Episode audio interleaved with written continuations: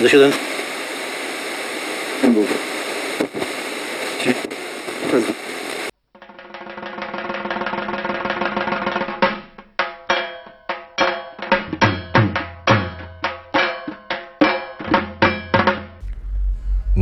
आदाब बॉन्जोर स्वागत आपका एक बार फिर हमारे पॉडकास्ट पे, जिसका नाम है ठाक टी एच ए ए के आज एक नई श्रृंखला, एक नई सीरीज़ शुरू करने जा रहा हूँ। जिसका नाम है अनटोल्ड स्टोरीज इसके अंतर्गत हम आपको उन कैरेक्टर्स से मिलवाएँगे जो विख्यात हैं, पर उनसे जुड़ी कहानियाँ आपने शायद नहीं सुनी होंगी। और यही अनटोल्ड स्टोरीज यानी अनकही कहानियाँ आप तक पहुँचाएगा आपका दोस्त और होस्ट तुषार। तो आज हम कहानी सुनाएँगे द्रोणाचार्य के पुत्र परमवीर महारथी अश्वत्थामा की। आई नो आप कहेंगे कि उन्हें कौन नहीं जानता। मगर जो कहानी मैं सुनाऊँगा, वो शायद आप नहीं जानते होंगे। और अगर जानते भी हैं तो मेरी आवाज़ में सुनने में कोई अर्ज़ तो नहीं। तो हेडफोन्स लगा लो वॉल्यूम बढ़ा लो। और शुरू करते हैं कथा प्राचीन भारत के योद्धा की, अश्वत्थामा। उभयो सेनयो अश्वत्थामयद्दिक् कोद्यपि वीर नास्ति। यदि स क्रुद्धयति चेत, अपरशिव इव भवति। अश्वत्थामा से ज़्यादा शक्तिशाली कोई नहीं दोनों सेनाओं में। और उसने अगर अपना क्रोध ज़ाहिर किया तो वो शिव का दूसरा रूप बन जाता है। ये शब्द थे पितामह भीष्म के, जब उन्होंने अश्वत्थामा को इंट्रोड्यूस किया मायूस, दुर्योधन और उसके सेना को। ये उस वक्त की बात है जब दुर्योधन बहुत मायूस था, बहुत नाउमीद हो चुका था। उसको लग रहा था कि अब युद्ध हार जाएँगे। खैर, ये तो आप सब जानते ही होंगे कि अश्वत्थामा अमर हैं, कृष्ण के श्राप के कारण। उसकी व्याख्या बाद में करते हैं। अच्छा आप सभी को ये भी पता होगा कि संसार में आठ अमर प्राणी हैं। ये वो आठ हैं जो कभी नहीं मरेंगे। कौन है ये? अश्वत्थामा, बलि, वेद व्यास, हनुमान, विभीषण, कृपाचार्य, परशुराम और ऋषि मार्कंड। इमेजिन, ये सभी आज भी हमारे साथ हैं पर ब्लेंड हो गए तो हम पहचान नहीं पाते। शॉर्ट में बताता हूँ अश्वत्थामा के अमर होने की व्याख्या। महाभारत युद्ध के बाद जब अश्वत्थामा, कृपाचार्य और कृतवर्मा ने सोते हुए पांडव पुत्रों को मार दिया, तब क्रोध में आकर पांडव और श्री कृष्ण ढूँढने निकले अश्वत्थामा को, जो वेद व्यास के आश्रम में छिपा हुआ था। अर्जुन और अश्वत्थामा ने एक दूसरे को देखकर ब्रह्मास्त्र निकाल लिया। तब नारद मुनि ने इंटरवीन किया। डिप्लोमेटिक अग्रीमेंट के तहत बताया कि ब्रह्मास्त्र का चलाना वर्जित है, यूँ आपसी बैर में। तब अर्जुन ने अपना ब्रह्मास्त्र वापस रख लिया। मगर अश्वत्थामा भाई साहब को आता नहीं था ब्रह्मास्त्र वापस लेना। तो उसने वो ब्रह्मास्त्र मोड़ दिया और उसे अभिमन्यु की प्रेग्नेंट पत्नी उत्तरा पे चला दिया।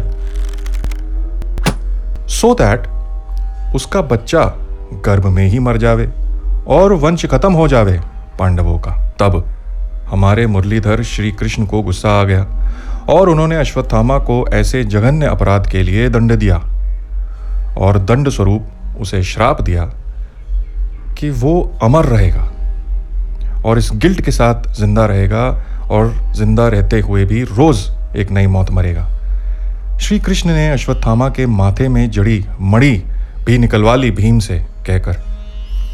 और उसे कहा कि उसके माथे का जख्म कभी नहीं भरेगा। यहाँ तक तो सबको पता होगा, मगर कथा इससे आगे की है।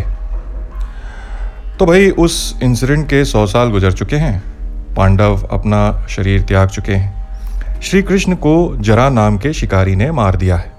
ओ बाय द वे जरा ने श्री कृष्ण को क्यों मारा, सुनोगे? इंटरेस्टिंग है। सुग्रीव और बाली, दोनों को तो आप जानते होंगे। पता होगा कि श्री राम ने सुग्रीव की सहायता करने के लिए छिप कर बाली पे बाण चलाया था। तो विष्णु के अगले अवतार, यानी कृष्ण पर जरा नाम के शिकारी ने भी बाण चलाया। ये जरा और कोई नहीं। बाली का पुनर्जन्म था। कर्मा बड़ा बलवान है जजमान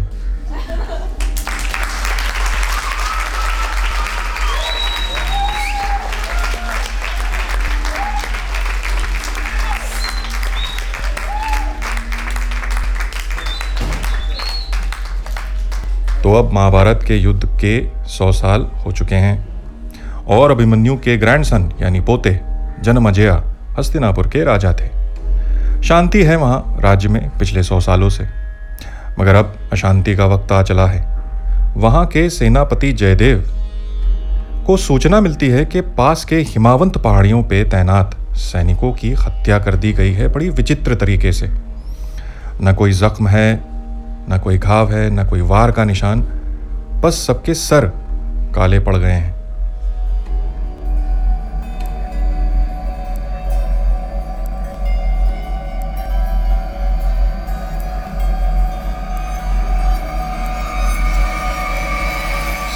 सेनापति जयदेव को समझ में नहीं आ रहा था कि मांजरा क्या है। तो उन्होंने तुरंत सभा बुलवाई और सभा में इस हत्याकांड पर विचार किया। तब राजगुरु आनंदाचार्य बोले, ये काम मायावी दंडक का लगता है। जयदेव हैरान रह गए। पर राक्षस दंडक को मरे हुए हज़ार साल हो चुके हैं, गुरुजी।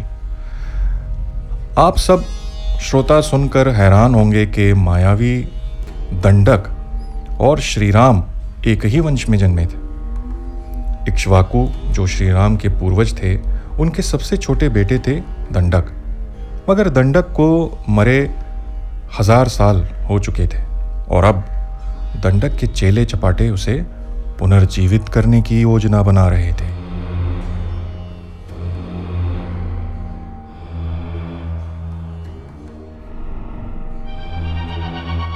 अब आप पूछेंगे कि ये दंडक की क्या कहानी है? क्योंकि ये इंपॉर्टेंट है। लाजमी है। तो सुनो। राजा इक्ष्वाकु के नालायक बेटे थे दंडक। तो उसे अयोध्या से निकाल राजा ने विंध्या और शैवल पर्वत से घिरा हुआ राज संभालने को दे दिया।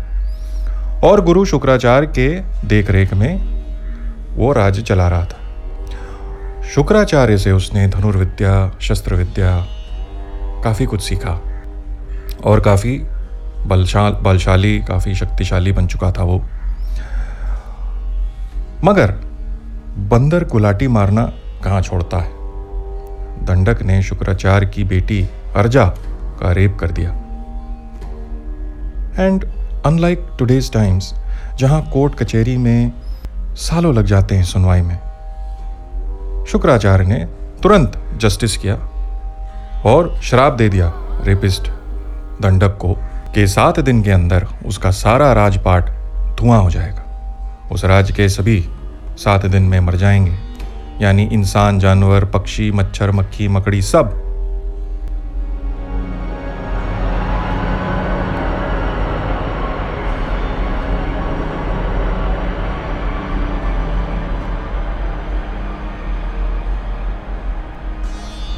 ऐसा ही हुआ। सात दिन में वहाँ कुछ भी नहीं बचा सिवाय पेड़ पौधों के। और वो एक वीरान जंगल बन गया जिसका नाम पड़ा दंडकरण्य। जी हाँ ये वही दंडकरण्य है जहाँ श्री राम ने अपने वनवास के बहुत से साल बिताए थे। तिरानबे वर्ग किलोमीटर में फैला ये जंगल आज भी है।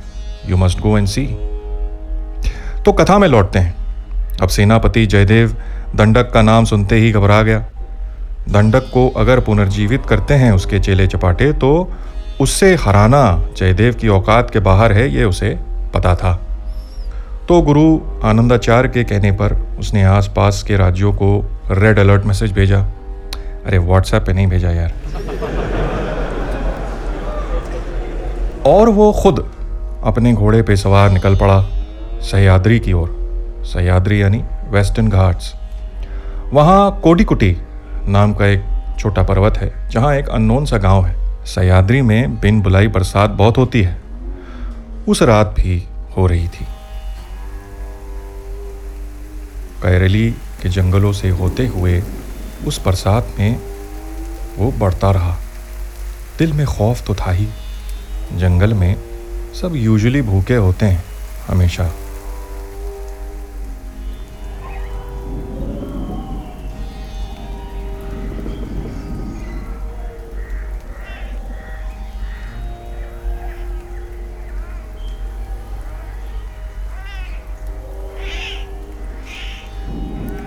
और अंततः वो एक झोपड़े पे आके रुकता है और घोड़े से उतरकर झोपड़े के अंदर प्रवेश करता है। अंधेरे में उसे कुछ दिखता नहीं है तो वो जेब से मोबाइल निकालकर टॉर्च पे क्लिक करता है। जस्ट किडिंग वो दरवाजे पे टंगी लालटेन जलाता है और ढूंढता है उसे जिसकी तलाश में वो आया था। उम्मीद उसे कम थी, मगर उसे वो दिख ही जाता है चोपड़े के कोने में पड़ा हुआ। वो लालटेन लेकर उसके पास जाता है तो देखता है कि वो सात फुट लंबा आदमी नशे में धुत पड़ा हुआ है। फिर उसे जैसे तैसे उठाकर वो चारपाई पे लटाता है। फिर पास में रखे मटके का सारा पानी उड़ेल देता है उसके मुँह पर। और वो आदमी गहरी सांस लेता हुआ उठता है। और टिमटिमाती आँखों से देखता है सेनापति जयदेव को। क्या चाहिए तुझे? चैन से मरने भी नहीं देता कोई। मरने का समय अब नहीं है, अश्वत्थामा। जयदेव उस आदमी की पीठ थपथपाते हुए कहता है। जी हाँ, अश्वत्थामा ही है ये जो मदिरा के नशे में धुत पड़ा था।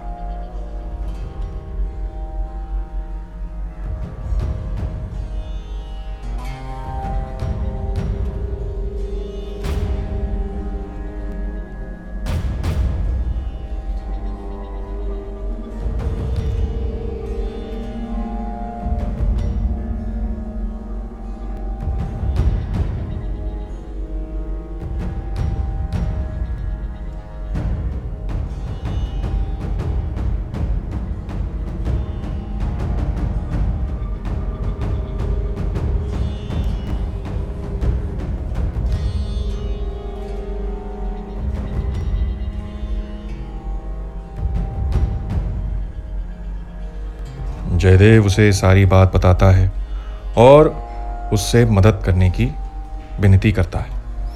मगर अश्वत्थामा कहता है कि कृष्ण के श्राप के बाद वो धनुर्विद्या भूल गया है। सौ साल से लड़ा नहीं आउट ऑफ़ फॉर्म है।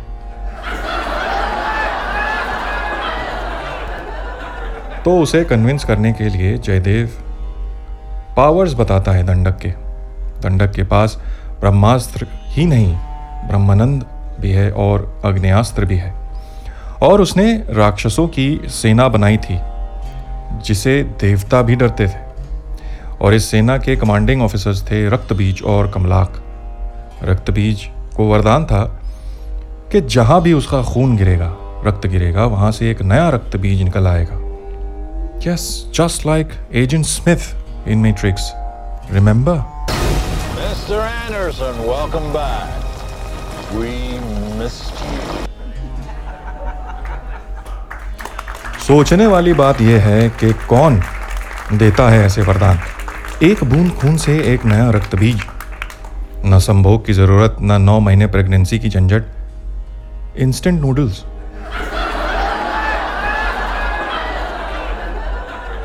खैर, जयदेव अश्वत्थामा को कहता है कि दंडक से टक्कर लेने की औकात सिर्फ़ अश्वत्थामा में है क्योंकि वो महादेव का अंश है।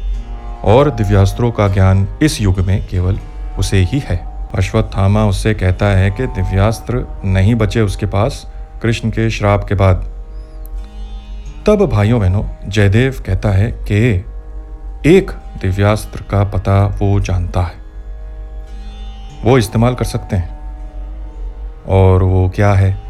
जी हाँ अश्वत्थामा ने भी यही सवाल किया। जयदेव से। तब जयदेव ने बताया कि ये अस्त्र है कोदंड। जी हाँ कोदंड वही धनुष है जिससे श्री राम ने रावण का वध किया था।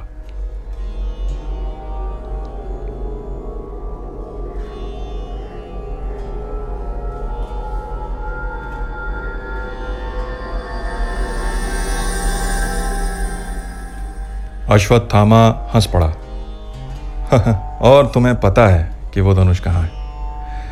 जयदेव अपनी जेब से एक पुराना डॉक्यूमेंट निकालता है, जिस पर संस्कृत में एक पहेली लिखी थी। यत्र धरायुते च गगन दिवस्य तमे, तत्र स दिव्य रूपयुत धनु मिलिष्यति। यदा त्रिमुत्यांशव कथा यिंशयन्ति ताभ्याम त्वाभ्याम संपृतक्याभ्याम छत्र छायायाम तत्र। दिव्य शस्त्रम रक्षितमस्ति। तदेव मिलिष्यति यदा शब्दे पूर्ण रूपेण विश्वासो भविष्यति। अर्थात, जहाँ पृथ्वी आकाश से जुड़ती है, अंधेरे में, वहीं मिलेगा दिव्य धनुष त्रिमूर्ति का अंश जब पूरी श्रद्धा से बोलेगा उन जुड़वों को। अजीब सी पहेली है ना?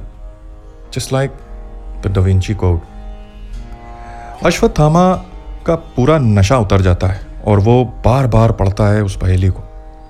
फिर पूछता है जयदेव से, ये कहाँ से मिलेगा? मगर जयदेव कोई जवाब नहीं दे पाता। तो अश्वत्थामा फिर से पूछता है अच्छा ये बताओ कि ये मिला कहाँ से? तो जयदेव कहता है श्री राम ने सरयू में समाधि लेने से पहले वो धनुष लव और कुश को सौंप दिया था। कुश ने वो धनुष छिपाकर ये पहली लिखी थी जिसमें उसका पता छिपा है।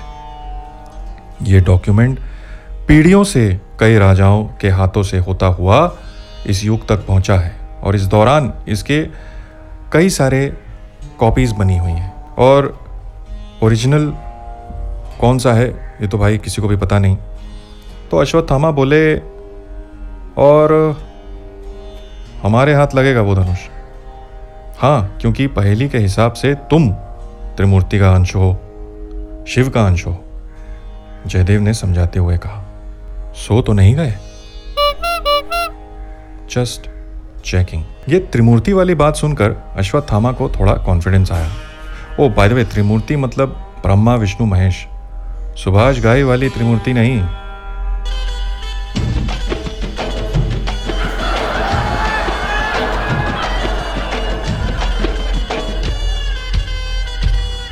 अश्वत्थामा ने घूर के देखा जयदेव को। त्रिमूर्ति का अंश तो ठीक है। जाना कहाँ है? कोदंड कहाँ छिपा है भाई? तब जयदेव ने झोले में से एक नक्शा निकाला आर्यवर्त का, और चारपाई पर बिछा दिया। फिर लालटेन उठाकर उसने रोशनी में नक्शे पे लिखी एक जगह पर उंगली रखी। मुझे लगता है कि हिमावंत की पहाड़ियों में होनी चाहिए वो जगह, जहाँ आसमान मिलता है पृथ्वी से। अश्वत्थामा सोच में पड़ जाता है। तुम्हें पता है ना, हिमावंत में कई चोटियाँ हैं। कौन सी चोटी पे चढ़ना है?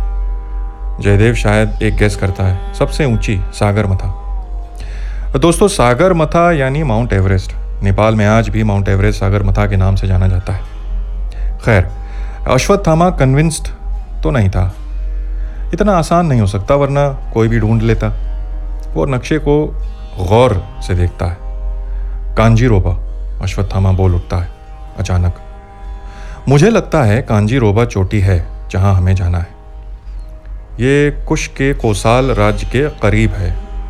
अगर कुश ने छुपाया है तो यही हो सकता है। जयदेव की मुस्कुराहट बता रही थी कि वो सहमत था। तो चलते हैं मित्र। रामधनुष खोजने। अश्वत्थामा अपने माथे के घाव पर कपड़ा लगाते हुए कहता है, दोस्ती तो निभानी पड़ेगी मुझे। जब कपड़ा हटाता है तो उसमें से खून और पस निकल रहा होता है। अश्वत्थामा के माथे का जख्म भरा नहीं, सौ साल हो गए।